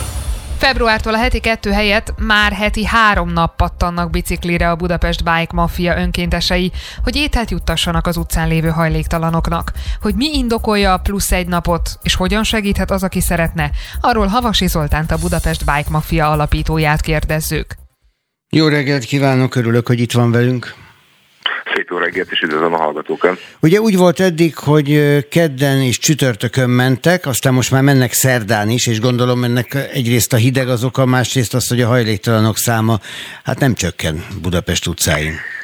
Nem, valójában nem csökken, igen, ez az egyik oka annak, annak hogy többször, több, többször kell kimennünk az utcára, egyrészt az utcára, illetve hát azért büszkén mondhatom, hogy nagyon nagy a túljelentkezés, akik segíteni szeretnének, és egy közösségben közösen valamit tenni a hajléktalan emberekért. Olyan túljelentkezés van, hogy ezek a keddi csütörtöki napok nálunk igazából a szendvics készítésre kell gondolni, de adott esetben a bringázásra is, hogy kimegyünk, és ugye foglalkozunk az emberekkel, gyakorlatilag betelt január végéig, és ezért egy plusz egy, plusz egy napot, egy szerdai napot rakunk be a működésünkbe. Ennek köszönhetően hetente háromszor leszünk kint, és természetesen csak az utcán élő hajléktalan emberekre, hanem a melegedőkbe bemenő hajléktalan emberekre is gondolunk ilyenkor. Mennyi embernek tudnak melegételt adni, és egyáltalán honnan van melegétel? Jelen pillanatban ugye a, a Vitamin Commando az egyik ilyen projektünk, ami kedden csütörtökön jelentkezik, és most már szerdán is. Ennek, ennek köszönhetően hetente körülbelül ezer adag az az étel, vagy ilyen 800 és 1000 adag környékén van az a szendvics vacsora, amit tudunk biztosítani. Illetve most fut egy krízisvacsi nevű programunk, aminek köszönhetően a következő két hétben szintén összesen 1000 adag ételt fogunk elkészíteni, mégpedig kettő étteremmel közösen. Ők főznek, mi ezeket természetesen kifizetjük, 700 forintos adagárban egyeztünk meg, volt egy kis infláció, ugye, és így gyakorlatilag a melegedőkben is, akik, akik éjszakára bemennek ezekre a kirízis helyekre, hozzá tudnak jutni ezekhez a melegételekhez. Akkor a következő logikus kérdés a finanszírozás. Ugye, hogyha 700 forint és 1000 embernek adnak melegételt, akkor az alkalmanként 700 ezer forint, azért az nem kevés pénz. Honnan van? Így van, hát a, a, azért nekünk vannak hál' Istennek már civil támogatóink, illetve az, az évvégéi kampányunk uh, viszonylagosan jól sikerült, elmondhatom, és ezt ebből, ebből finanszírozunk egyrészt, és hát természetesen azok, azokat is várjuk, akik kimondottan erre az akcióra akár egy vagy több tányér melegétellel finanszíroznák igazából ezt, a, ezt az egész akciót, tehát a, a Facebook oldalunkon, a Facebook oldalunkon ezt meg lehet, végig lehet kísérni és meg lehet nézni. Azt mondja, hogy sok az önkéntes, ami persze dicsérendő és nagyon jó dolog, de hát ugye van egy létszámhatár nyilván mindenben, tehát még a kenyérszeletelésben is, amikor nem férnek oda egymástól. Hogy tudják ezt szervezni? Tehát ha valaki jelentkezik, akkor, akkor mire számítson? Arra, hogy körülbelül 25 ember tud egy időben egy helyen szendvicset készíteni. Kialakítunk egyébként helyeket, két helyszínen dolgozunk a Budapest Schoolban, illetve a Connector Inkubátorházban, az egyik a 13. kerület, a másik pedig a 9. kerület, és egy gyakorlatilag azért a pandémiás helyzetre is természetesen figyelemmel úgy alakítjuk ki ezeket a helyeket, hogy, hogy biztonságban tudjunk dolgozni. Adott esetben egyébként a korábbi tapasztalatok alapján volt olyan, hogy több száz ember jött el egy nap. Igen, volt ilyen, tehát amikor a krízis hidegre tekintettel ö, ö, akcióztunk, tehát volt, hogy 200-an dolgoztunk különböző helyszíneken, most ezt tudjuk megengedni magunknak, de így is eléggé hatékonyak vagyunk. Ugye a helyszínek egy része jól megkereshető, mert hogy azok a melegedők például. Azok az embereknek mit tudnak segíteni, akik az utcán vannak, szó szerint a kapuajakban vagy bokrok tövében? Nagyon-nagyon fontos, nyilván az étel az egyik fontos dolog, de hát rengeteg takaróval, meleg kabáttal, pulóverrel, sapkával, sállal, tehát amit prompt oda lehet adni abban a helyzetben azoknak az embereknek, akiknek szüksége van rá, és ami nagyon-nagyon fontos az, hogy információt viszünk, de gyakorlatilag ö, ö, információt adunk arról, hogy hova lehet ilyenkor bemenni éjszakára, hol lehet orvosi ellátást kapni ö, adott esetben, hogyha valami olyan információra van szüksége, amit ami, amit egyébként a, a, a, az utcán egyébként nem kapna meg, azt igyekszünk biztosítani, és hát nagyon-nagyon fontos az, hogy mi azért a szakmai ellátással kapcsolatban vagyunk, és igyekszünk úgy cselekedni, hogy, hogy ez a szakmának is, az ellátásnak is, és természetesen magának a hajléktalan embereknek is javára váljon. Mondtam az elején, hogy nem csökken a hajléktalanok száma, ami szerintem elég sokaknak csalódás. Nagyon komoly ö, megmozdulások voltak azért, hogy ez valahogy megoldódjon, de jelek szerint igazából nem nagyon lehet, mert folyamatos az utánpótlás, még hogyha ez egy furcsán is hangzik. Önök mennyire tapasztalják ezt? Azt tapasztaljuk, tapasztaljuk azt, hogy stagnál ez a szám, tehát hogy nem csökken.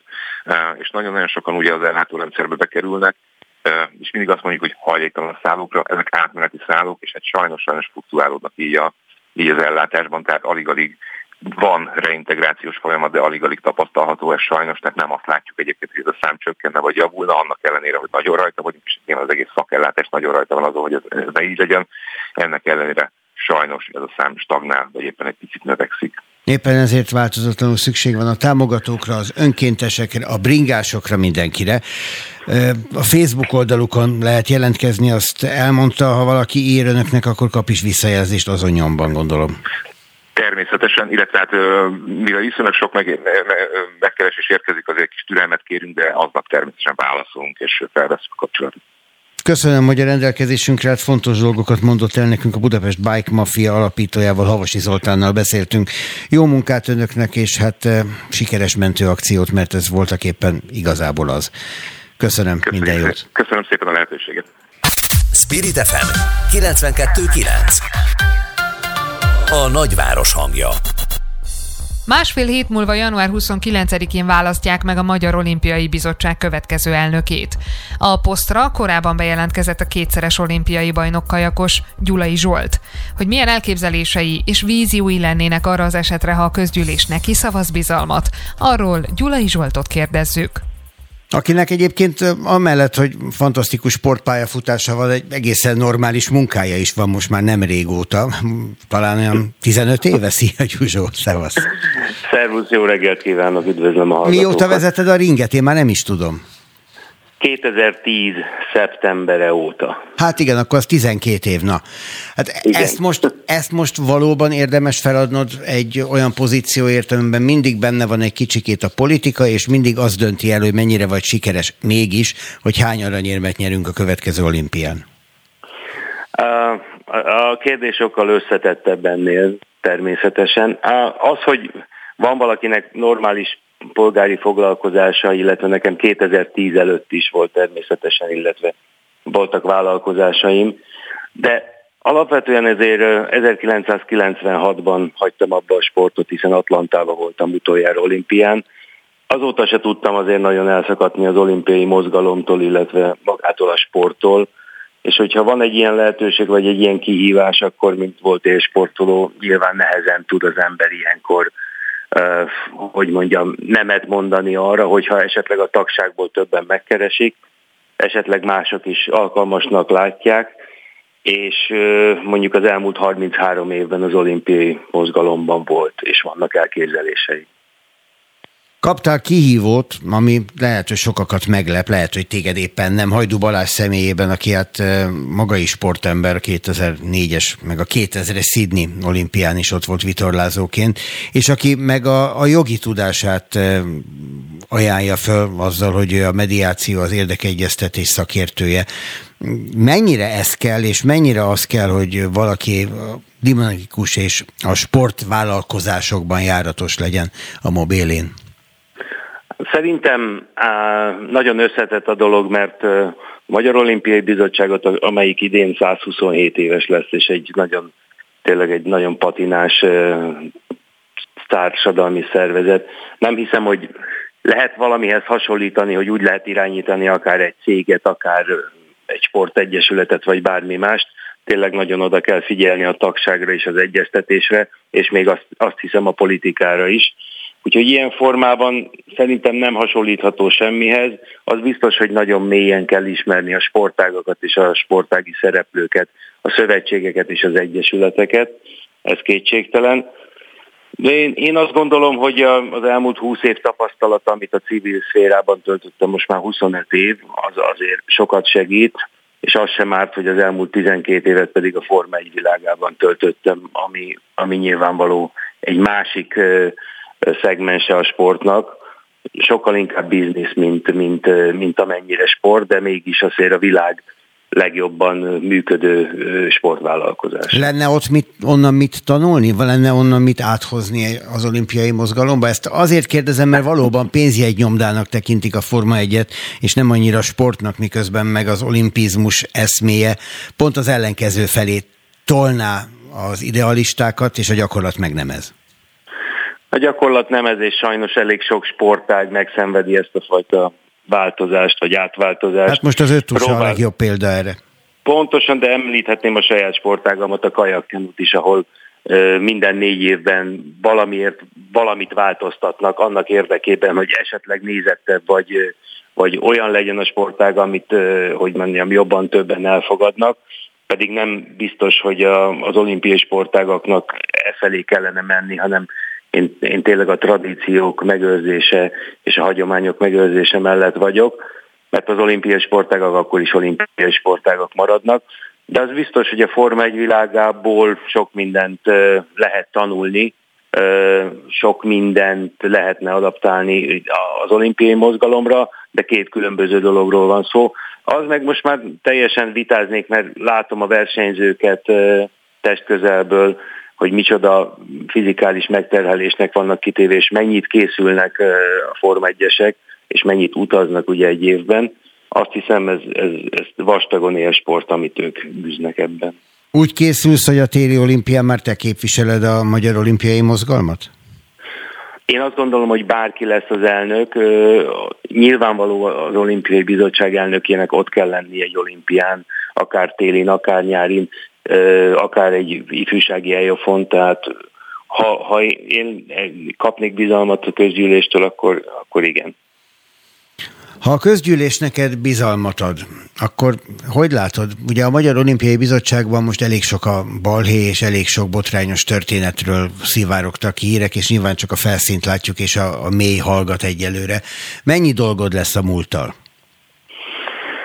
Én nem szeretnék a múlttal mármint olyan mértékben foglalkozni, hogy ki mit csinált, és hogy nyilvánvaló ezeket a sebeket be kell gyógyítani, és ezt a fajta békét meg kell teremteni a, a sportvilágon belül, mert ha nem értjük meg azt, és a szövetségek és az egyesületek nem értik meg azt, hogy hogy egységesen kell föllépni a, a sport érdekérvényesítő képességét sokkal jobban kell használni, mert óriási erő, ami bennünk van, sportolókba, sportvezetőkbe, hiszen a, sport most már jó 12 éves stratégiai ö, ágazat, és gyakorlatilag ezt a mob, mob, mob nem nagyon tudta kihasználni olyan formában, hogy amikor a Borkai éra volt, akkor nagyon sok jogosítványt kapott a Magyar Olimpiai Bizottság, de nem tudott élni vele.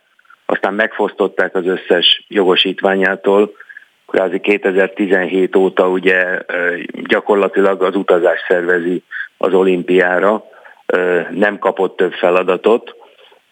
Én azt gondolom, hogy a jövőben valahogy meg kell találni azt a középutat, és az érdekérvényesi képesség erősítését, hogy, hogy komolyan vegyék és egységesként kezeljék a, ezt a szellemi potenciált, ami a Magyar Olimpiai Bizottságban benne van. Sokan azt várnák a magyar olimpizmustól, mint eszménytől, hogy a fiatalokat meg tudja szólítani, hogy a, a fiatalok az utánpótlásban megjelenő gyerekek érezzék azt, hogy az sokkal több, hogy az olimpián vagy válogatott mezben képviseletik majd egyszer a hazájukat, mint hogy meg kell küzdeni minden egyes nap a, a sporteredményekért, hogy egészen egyszerűen ez egy kihívás, ez egy feladat, ezért, ezért dolgozniuk érdemes. És mint hogyha a fiatalok körében nem lenne jelen az olimpia, és a Magyar Olimpiai Bizottság sem. Hát ezzel azért vitatkoznék. Én, én azért benne vagyok a Halhatatlanok klubjában, a Magyar Olimpiai Bajnokok klubjában, a MOB is, a MOB Akadémia is sokat dolgozik ezen, még hogyha ebben a mai világban kevésbé látszik ez, de teljesen egyetértek, tehát a fiatalok, én magam, jó magam, egy Váci kis egyesületet vezettem, és hoztam létre ott 70-80 gyermek körében ezek, a, ezek az eszmék nagyon népszerűek, és mindenkinek meg kell tenni a maga területén ilyen dolgokat, de a Magyar Olimpiai Bizottságnak nyilván ez a küldetés, ez a feladata, hiszen 127 éve azért alakult, hogy az olimpizmust és az olimpiai eszmét népszerűsítse. Bízunk benne, hogy, hogy, hogy a jövőben ez jobban fog látszani, bár a mai világban ugye a gyerekeket nagyon nehéz megfogni, és ez a mi bánatunk is. De akik lemennek a csónakházakba, a sporttelepekre, ma már nagyon jó körülmények közé, azok, azok gyakorlatilag ezt élvezhetik, ezt a fajta előnyét a, a sportolásnak.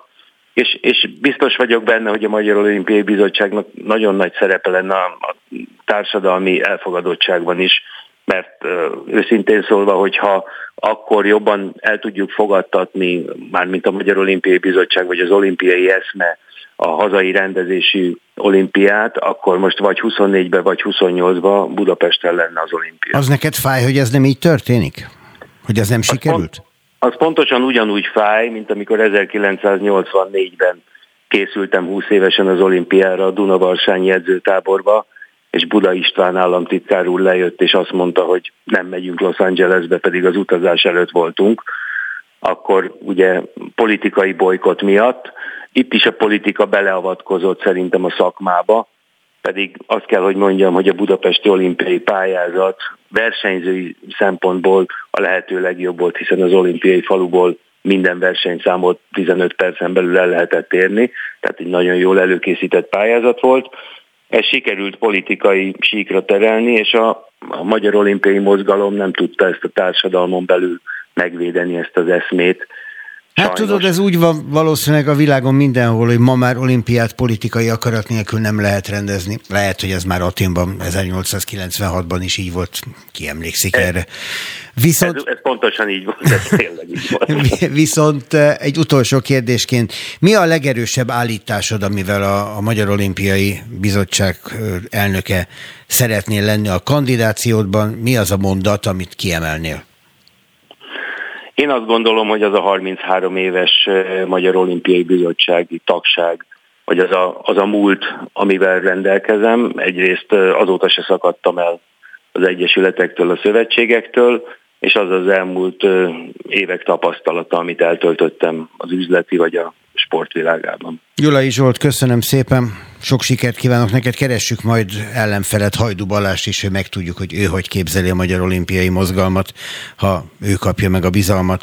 Jó munkát kívánok! Köszönöm szépen! Köszi, szia! Hello. Spirit FM 92.9 A nagyváros hangja Átlagosan 60 ezer forinttal emelkedtek az üzlethelyiségek bérleti díjai Budapesten. Ha nem is ilyen mértékben, de a megyeszékhelyek legtöbbjén is emelkedtek a díjak a járvány előtti szinthez képest. Az eladásra kínált üzlethelyiségek kapcsán pedig az is kiderült, az átlagárak tekintetében Debrecen lehagyta Budapestet, és Győr is felzárkózott.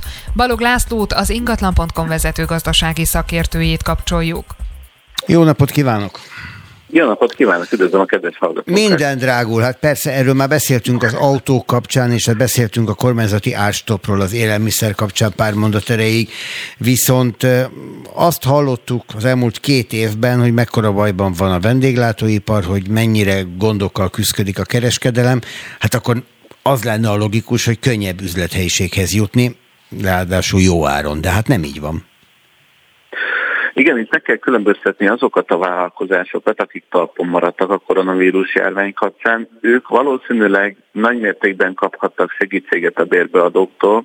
Ugye, amikor 2020 tavaszán bekö, be, beköszöntött a koronavírus járvány Magyarországra, akkor az ingatlan tulajdonosok, az üzlethelységek és adott esetben a vendéglátóegységek tulajdonosai is abban voltak érdekeltek, hogy az a fajta hosszú távú és jó bérlői kapcsolat, ami az adott ingatlan bérlőjével kapcsolatban kialakult, az fennmaradjon, ezért átmeneti segítséget, vagy akár bérleti díj kedvezményt is tudtak adni, de ez nagyon fontos, hogy senki nem ö, hosszú távú hatásként tekintett a koronavírusra, főleg az ingatlan tulajdonosok szemszögéből nézve, hanem hosszú távon mindenki látott fantáziát az ingatlanuk áremelkedésében, ezért idézőben nem kutya vetjélték el, tehát nem dobták piacra pánikszerűen, ezáltal nagyon érdekes, hogy a, a kínálat is, tehát például a bérbeadó üzlethelységi kínálata is enyhén csökkent, ennek következtében pedig az árak mentek fölfelé.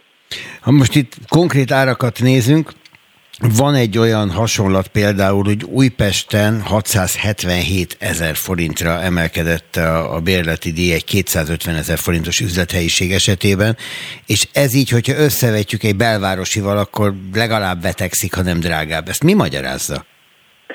Egyrészt nagyon szűk a kínálat, tehát itt néhány darab, akár nagyobb alaptöret üzlethelyiség is magasabb, jóval magasabb átlagárakat tud generálni, mint amit korábban megszokhattunk.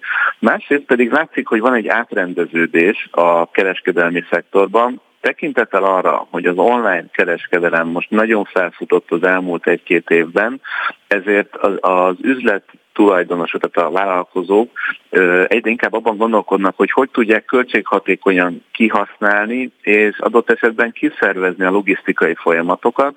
Ennek következtében már nem feltétlenül az a legfőbb szempont, hogy a legfrekventáltabb és a leglátogatottabb, adott esetben a legdrágább helyszíneken béreljenek üzlethelységeket vagy raktárhelységeket, hanem nyugodtabb szívvel merészkednek ki a külvárosokba, és ez állhat az újpesti áremelkedés hátterében is. Az gyakorlat lesz, hogy ezek az üzletek lényegét tekintve, látványokat tekintve lehetséges, hogy úgy néznek ki, mint egy hagyományos bolt, de alapvetően egy raktár és semmi más?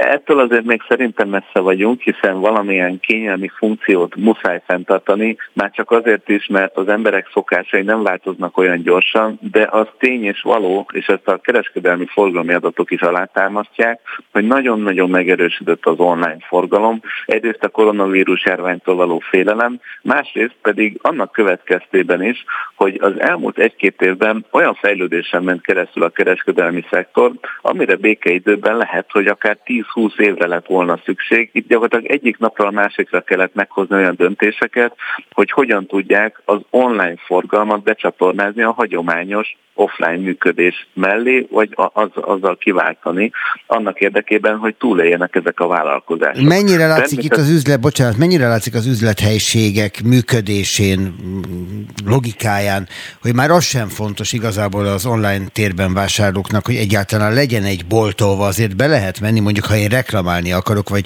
vissza akarom vinni a kiszállított árut, és ne csak üzengetni lehessen az interneten. Ez van, akik számára fontos, de most már a az egyre fejlettebb logisztikai megoldások, tehát például az, hogy, hogy most már szinte minimálisra csökkent annak a költsége, hogy valaki házhoz tudja megrendelni az adott terméket, főleg, hogyha nagyobb értékű termékről van szó, akkor egy, egy háztól házig történő kiszállítás az mondjuk már ilyen 500 és 1000 forintos költségszintig leszorítható, és ugyanúgy megoldható az is, hogy ugyanilyen módon vissza, visszaküldje az árut, ez pedig megkönnyíti a vásárlók helyzetét, és növeli a bizalmát az online forgalmazással szemben, főleg úgy, hogy azért, hogyha bemegyünk egy üzletbe és megvásároljuk a, az adott terméket, és utólag jövünk rá, hogy mégsem erre vágytunk, akkor ott nem is nagyon lehet visszaváltani, vagy, vagy, vagy visszakérni a pénzt. Az online rendelések esetében ez pedig megtörténhet. Mennyire és igaz? Biz... Tényleg? És ez sem bizonyítja jobban ennek az egésznek a, a robbanását, hogy most már a kereskedelmi ingatlan tevékenységgel foglalkozó cégek is már egyre kevésbé az irodaházakban vagy az üzlethelységek fejlesztésében látják a fa- fantáziát, hanem mindenki logisztikai központokat épít, vagy ilyeneket tervez. Hát igen, azt hittem, azt fogja mondani, hogy az ingatlant is visszaküldjük, hogyha nem tetszik, de ott még nem tartunk. Minden esetre köszönöm ezeket az értékes információkat. Balog Lászlót hallották az ingatlan.com vezető gazdasági szakértőjét. Szép napot kívánok Köszönöm önnek, szépen. és szép napot kívánok a kedves hallgatóknak is, akiktől szint úgy búcsúzom most. Két perc múlva Szabó Katitól friss híreket hallatnak itt a Spirit FM-en, az aktuál pedig most véget ért Róna Jegon. Köszönöm a figyelmüket, viszont hallásra.